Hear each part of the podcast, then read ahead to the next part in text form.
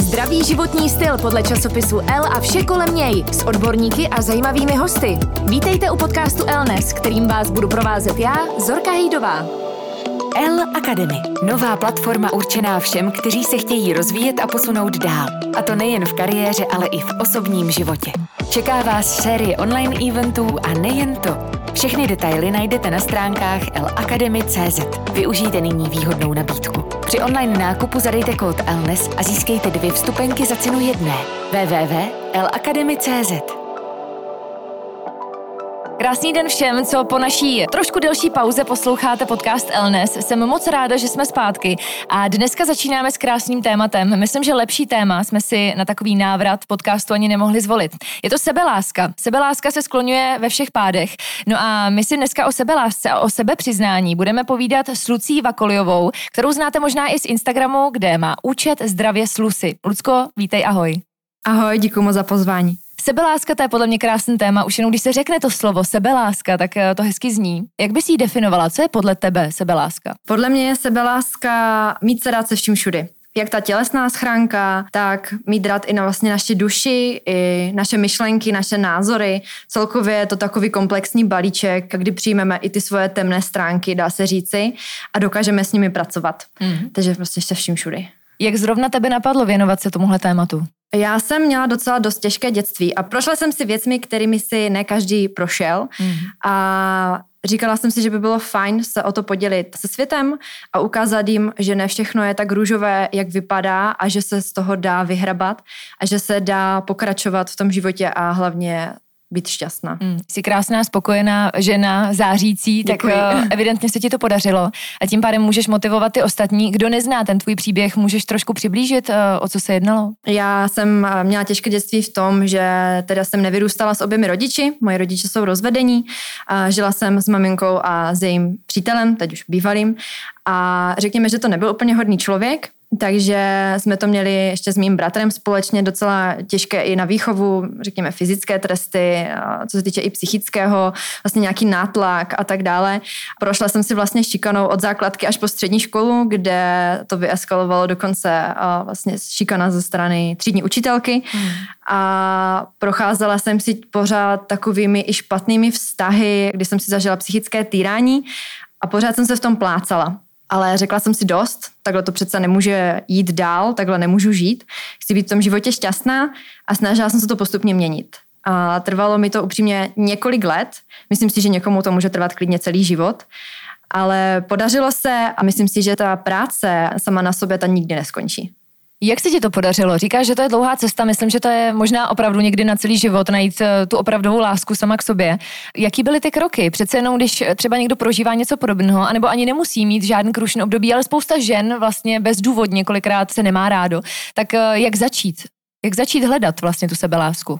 Já úplně nemám univerzální návod pro všechny, jak ji najít. Já si myslím, že každá žena někde ve skrytu duše má tu svoji vnitřní sílu, toho Fenixe, díky kterému dokáže prostě povstat. A nějakým způsobem se něco ve mně probudilo a ačkoliv to nebylo hned, tak postupnými kroky jsem přicházela na to, jak to vlastně chci v životě mít, jak si svůj život chci vést. A učila jsem se, učila jsem se od ostatních, začala jsem se obklopovat lidmi, kteří na mě měli pozitivní vliv, tím mi velmi pomohli a celkově pomohly i třeba nějaké knížky nebo cokoliv jiného, ale je to především o neustále práci v hlavě, sama hmm. se sebou, o tom eh, říkat si nebudu brát v potaz názory ostatních, já jsem já a být prostě svá se vším všudy. Jak se změní kvalita života, když se to člověku podaří a opravdu se má rád?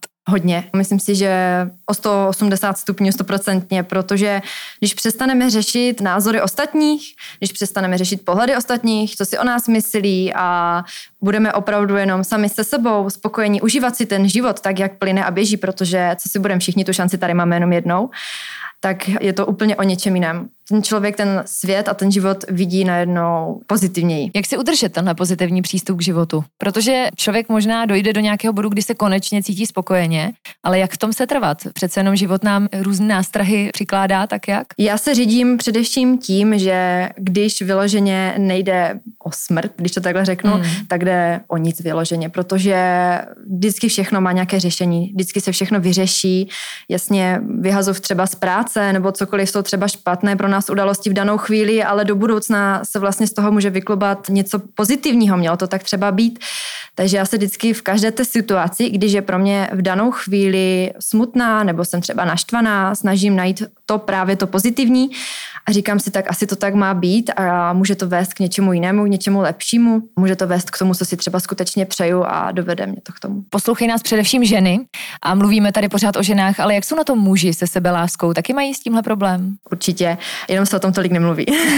Já si myslím, že muži na tom můžou být úplně stejně jako my ženy, ale my jsme celkově mezi sebou i takové víc sdílnější, víc o tom mluvíme, víc se řešíme, nahlas teda, ale muži si myslím, že to mají, mají to v sobě, ale uh, neříkají to nahlas. Možná i ten tlak okolí není na muže tak velký jako na ženy, přece jenom ten diktát je docela stresující a žena častokrát má asi ty stresy i ze svého zevnějšku, nejenom z té psychiky uvnitř.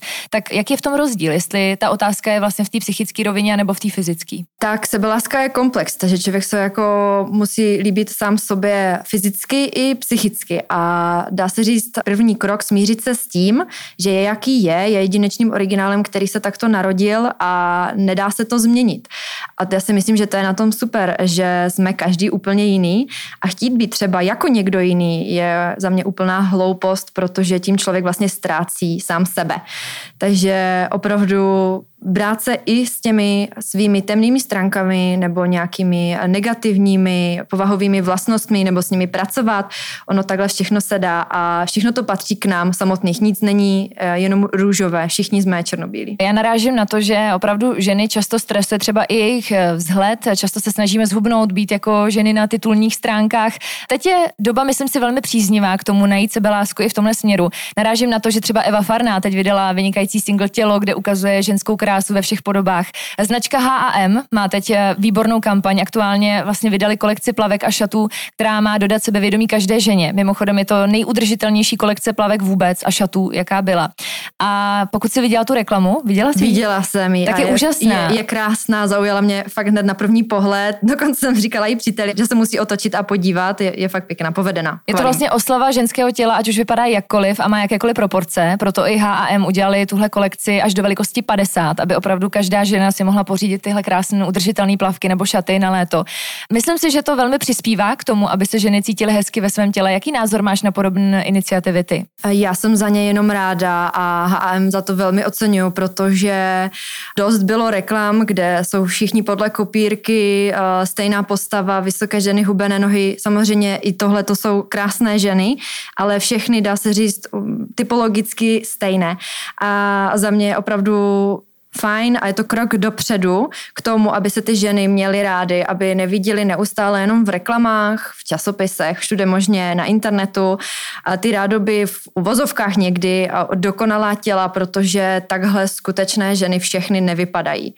Jsme rozdílné, máme rozdílné těla, každá máme jinou váhu, jinou výšku a v tom je ta krása. Hmm, tak jestli nás poslouchá nějaká žena, která si chce zvýšit sebevědomí a třeba být o krok blíž k sebelásce, tak budíš, jestli k tomu pomůžou i třeba nový šaty, nový plavky nebo sako z nové kolekce H&M, tak eh, je to jedině dobře. Rozhodně, já si určitě něco koupím. Každopádně poznal si Lucko někdy někoho, kdo by neměl vůbec žádný komplexy? Existuje podle tebe takový člověk, který se opravdu má rád se vším všudy a nemusí na sobě už nikdy pracovat? Já si myslím, že to je tak maximálně nějaký mnich. Já, já si myslím, hmm. že ne. Že vedle mě, teda v mém okolí, jsem nepotkala nikdy člověka, který by neměl nějaký komplex nebo nějaké své vnitřní trápení. Samozřejmě dá se na tom pracovat, ale člověk nedokáže vždycky vyřešit úplně všechno. A je fajn to přijmout. Je fajn s tím se naučit nějakým způsobem žít a mít i tohle rád. A jak muži, tak ženy, tak všichni v okolí vždycky mají něco, ať je to malé nebo velké, co je trápí. Hmm. Takže na to si myslím, by měl myslet úplně každý, že nikdo není bez chybičky. Když se bavíme, Luci, o tom, že se blíží léto a jsou tady časy plavek, šatů a to všechno kolem stresuje ženy, které třeba nemají úplně ideální postavu snů, tak eh, jak se vyvarovat právě tomu velkému stresu z výběru šatníku a vůbec z toho, že máme ukazovat tělo, že jsou venku vysoké teploty a prostě máme se odhalit a třeba nechceme. Samozřejmě chápu, že je mnoho žen, které ještě nedospěly do toho kroku, že to třeba neřeší a právě v tom je skvělé najít si takový kousek oblečení, ve kterém se cítíme dobře. Ať je to cokoliv, ať už to jsou šaty různých střihů, ať už to jsou plavky s vyšším pasem nebo celoplavky nebo cokoliv. Vybrat si to, v čem se opravdu cítíme dobře. Ty máš vlastně na svém účtu spoustu žen, který ti sdílí své příběhy a to, proč vlastně nemají třeba rády sami sebe. Postava je, myslím si, na kolikátém místě, tak první, druhé? První. První těch nejčastějších problémů. Co jsou ty další? Dokázala bys to definovat? Tak řekněme, je tam ta postava a potom nějaká třeba povahová vlastnost. Mít píšu holky, že jak třeba s něčím pracovat, ale já si myslím, že ono to je vesně fakt jenom ta postava. O ničem jiném mi tak ani ty holky nepíšou. Jako Takže že... jsme až takhle posedlí jo, vzhledem. Ano, ano, ano, je to fakt jenom o té postavě, o tom, že má někdo větší prsa, někdo menší prsa a takový nohy a krátké nohy a tak dále. A hodně se mladé holčiny, hlavně na základních nebo středních školách, porovnávají se svými vrstevnicemi hmm. a to samozřejmě není dobře a řeší třeba i hodně oblečení. Teď jsem si vzpomněla, že i řeší co na sebe, protože ty holky se mezi sebou třeba kritizují hmm. a nebo se bohužel třeba navzájem vysmívají a tak dále. Takže postava a oblečení. V jakém věku nejčastěji bojujeme s tím, že nám chybí sebeláska? Je to dospívání, je to puberta, to nejsložitější období, nebo to může přijít až později? Může to přijít si myslím úplně kdykoliv v našem životě. Může to přijít ve 12 letech, může to přijít v 50 letech. 50 letá žena může být po nějaké nemoci, kdy třeba rapidněji přibere, může jí to trápit a mladá žena, 12 letá slečna respektive, může mít zase trápení s tím, že není jako ostatní. Takže je to jedno, kolik nám je let. Ty motivuješ pravidelně svoje followers na Instagramu k tomu, aby se měli rádi, ale si sama za sebe, mluví z, tvoje, z tebe tvůj příběh a tvoje zkušenosti. Co říkáš třeba na různá body pozitiv hnutí? Už je toho docela dost v dnešní době. Je toho hodně, je toho až přehršel, mám trošičku pocit, protože není body pozitiv jako body pozitiv. A, a vlastně je to spojené s tou sebeláskou, protože někdy je to taková, si myslím, hraná sebeláska. Ono se to někdy nadužívá, to slovo. Přesně tak, někdy se to zneužívá právě k tomu, že dám příklad Příklad může být eh, žena kypřejších tvarů, která si říká, že se má ráda taková, jaká je, ale přitom ta sebeláska je i o tom, eh, jak o sebe pečujeme, co jíme a co pro to tělo děláme, aby jsme byli co nejdíl zdraví a co nejdíl živí. A když třeba taková žena se o sebe takhle nestará a jenom si obhajuje nějakým způsobem třeba svoji nezdravou váhu, protože to už je potom samozřejmě problém, tak to není dobrý. Jak jsem říkala, sebeláska je i o tom se starat o sebe, se vším všude a pokud tohle tam je a pokud my o to své tělo pečujeme, tak, tak jenom dobře. Hmm. Nejdůležitější nebo nejtěžší asi ta nechuť něco změnit a vůbec vykročit, eh, udělat ten první krok ku předu. Eh, co třeba tebe motivovalo? Ty jsi říkala, že jsi se z ničeho nic budila, něco tě jakoby osvítilo nebo prostě si nabral nějakou energii, ale můžeme třeba i nějak, eh, řeknu, nuceně udělat nějaký gesto, aby jsme se vydali vstříc sebe lásce? Myslím si, že může to takhle jít. U mě to bylo hlavně v tom, že jsem si řekla, že nechci žít ten život, který jsem žila, že se mi to takhle nelíbí a viděla jsem jiné lidi, kteří na tom byli jinak. Samozřejmě v tom chvíli jsem se třeba porovnávala, ale trošku mi to i pomohlo, protože jsem chtěla jít výš. Chtěla, viděla jsem se úplně někde jinde a říkala jsem si fakt, jako tohle nechci. Tak pojď na tom prostě zamakat, pojď pro to něco udělat. Můj největší krok byl výstup eh, z toxického eh, vztahu s bývalým přítelem, kdy mi z něho pomohl můj nynější přítel přítel, vlastně se kterým už jsme spolu sedm let a on mě z toho nějakým způsobem vytáhl a já jsem viděla jeho rodinu, jak funguje, viděla jsem lidi kolem něho, jak fungují a najednou jsem si řekla, tyjo, takhle to chci, takhle chci, aby to prostě vypadalo. Lidi se mají mezi sebou rádi, pomáhají si a i to člověku dodá na sebe důvěře. Tak mě napadá, říkáš právě, že tvůj start byl rozchod s přítelem, ten vztah byl toxický, ale celkově, když se bavíme o tom, jak se mít rád, tak obrovskou roli hraje to okolí. Není to vlastně jenom o tom okolí, o tom, co si o nás kdo myslí, anebo je to hra s naší hlavou? Je to velká hra s hlavou, protože kdybych na to třeba přišla dříve, tak toho člověka dříve opustím a můžu být zase někde jinde. My si necháme pustit lidi k tělu eh, a oni nám můžou ubližovat. A to samozřejmě není dobrý. Jenomže mnohdy si to neuvědomuje. My jsme třeba zamilovaní, chceme s tím člověkem být stůj co stůj ale nemusí to být dobré pro nás, protože místo toho, aby jsme žili ten život pro sebe, dělali jsme opravdu to, co chceme dělat my, tak se podřizujeme, děláme to, co chce ten daný člověk a nejsme sami sebou a to není dobře, protože i ve vztahu by měla být svoboda a člověk by měl být vždycky sám sebou a šťastný a spokojený a pokud tohle necítí, pokud tam je nějaká velká překážka, tak buď to vyřešit, anebo v tom vztahu nesetrvávat. Mm. Tak jedna věc je, když si pouštíme lidi k tělu, jak jsi hezky řekla, v rámci nějakých vztahů, ať už partnerských, rodinných a podobně, někdy to člověk opravdu ani nemůže ovlivnit, uh, ale my si pouštíme k tělu i cizí lidi a tím narážím na sociální sítě a na dobu, ve které žijeme, kdy vlastně odkrýváme svoje soukromí a pohybujeme se v takových sociálních bublinách. Jak moc třeba sociální sítě můžou škodit našemu zdravému rozumu a té lásce k sobě? Dokážou škodit dost. Já vlastně sama jsem to pocítila na sobě. A hlavně ze začátku, kdy jsem s tím vším začínala, ono je to trošku paradox, začala jsem na Instagramu Instagramu pomáhat a sama jsem se tím eh, cítila zdrcená, než jsem si na to zvykla a než jsem se hlavně naučila pracovat s tím a ignorovat to, protože to je to nejlepší, co člověk vlastně může udělat. Špatné komentáře, hejty, cokoliv negativního, co se nám nelíbí, tak prostě neřešit. Ty lidi nás neznají, ty lidi o nás třeba nic neví a mnohdy to jsou takové řekněme... Bludy. Přesně tak, bludy a výstřelky do tmy, kdy ty lidi jsou třeba sami se sebou nešťastní a není naší povinností to přijímat vůbec. A já jsem uh, si řekla, tohle se tě netýká, tohle, tohle není o tobě, tohle je o těch lidech. A je fajn, když někoho sledujeme, tak sledovat vyloženě opravdu ty účty, které se nám líbí, se kterými souzníme, které nám dávají něco pozitivního. A pokud se díky nějakému účtu na sociálních sítích cítíme špatně, tak ho vypustit, protože proč ho teda sledovat. Hmm. Nevidím v tom smysl. Oslovují tě často ženy, aby se jim pomohla najít sebe lásku? Oslovují.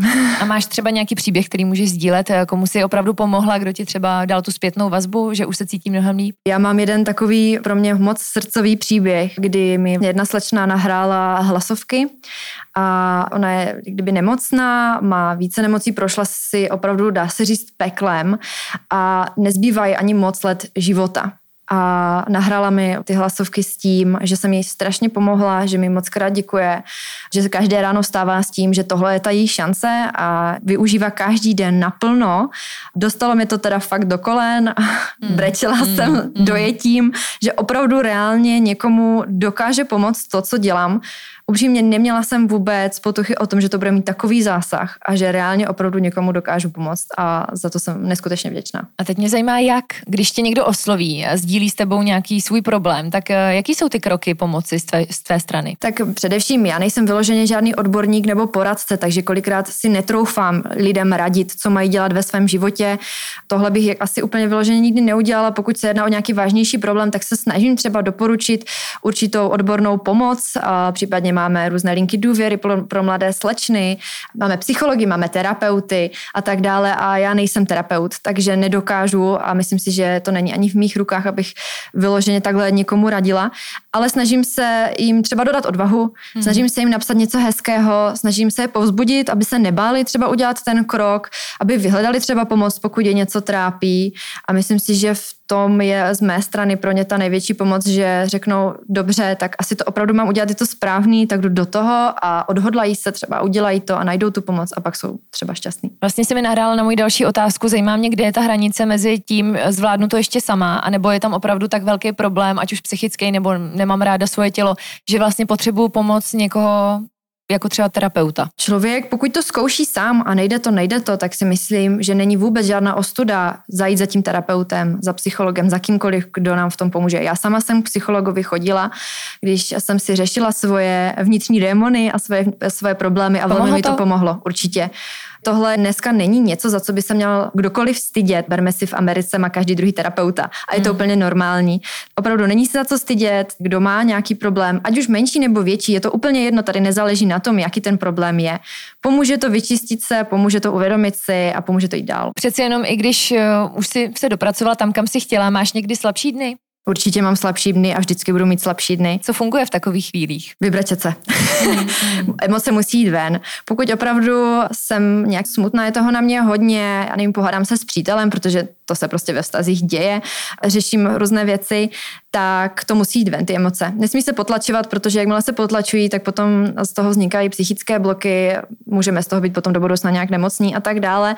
Samozřejmě nechci nikoho strašit, ale opravdu emoce musí jít ven na plné pecky. Když se nám chce brečet, brečme, když se nám chce smát, tak se smějme a, nestydme se za to, protože jsme lidské bytosti. Kdyby si měla vzkázat něco svému mladšímu já, tomu, které ještě zdaleka nebylo tam, kde je dneska, ale právě se trápilo ještě v nějakých svých myšlenkách, tak co by to bylo? Neřeš to, co si myslí ostatní. Hmm. Rozhodně tady tohle, já jsem přesně na tady tohle téma udělala i vlastně post a myslím si, že kdybych tohle věděla, kdybych si tohle uvědomila, tak by byl pro mě tenkrát ten život snažší. Ale zase bych nebyla třeba tam, kde jsem a nebyla bych, jaká jsem teďka. Takže všechno má svůj důvod. Přesně tak. Hmm. Takže bereš to i jako takovou tečku, kterou chceš vzkázat všem, co poslouchají? Určitě, rozhodně. Ať už je kdokoliv v nějaké těžké situaci nebo se snaží z něčeho dostat, tak chci vám všem zkázat, nebojte se toho, ono to přejde, všechno má svůj důvod a jenom vás to posílí a zpětně se na to budete dívat jako na něco, za co jste vlastně vděční, protože vás to může dostat úplně ani nevíte kde.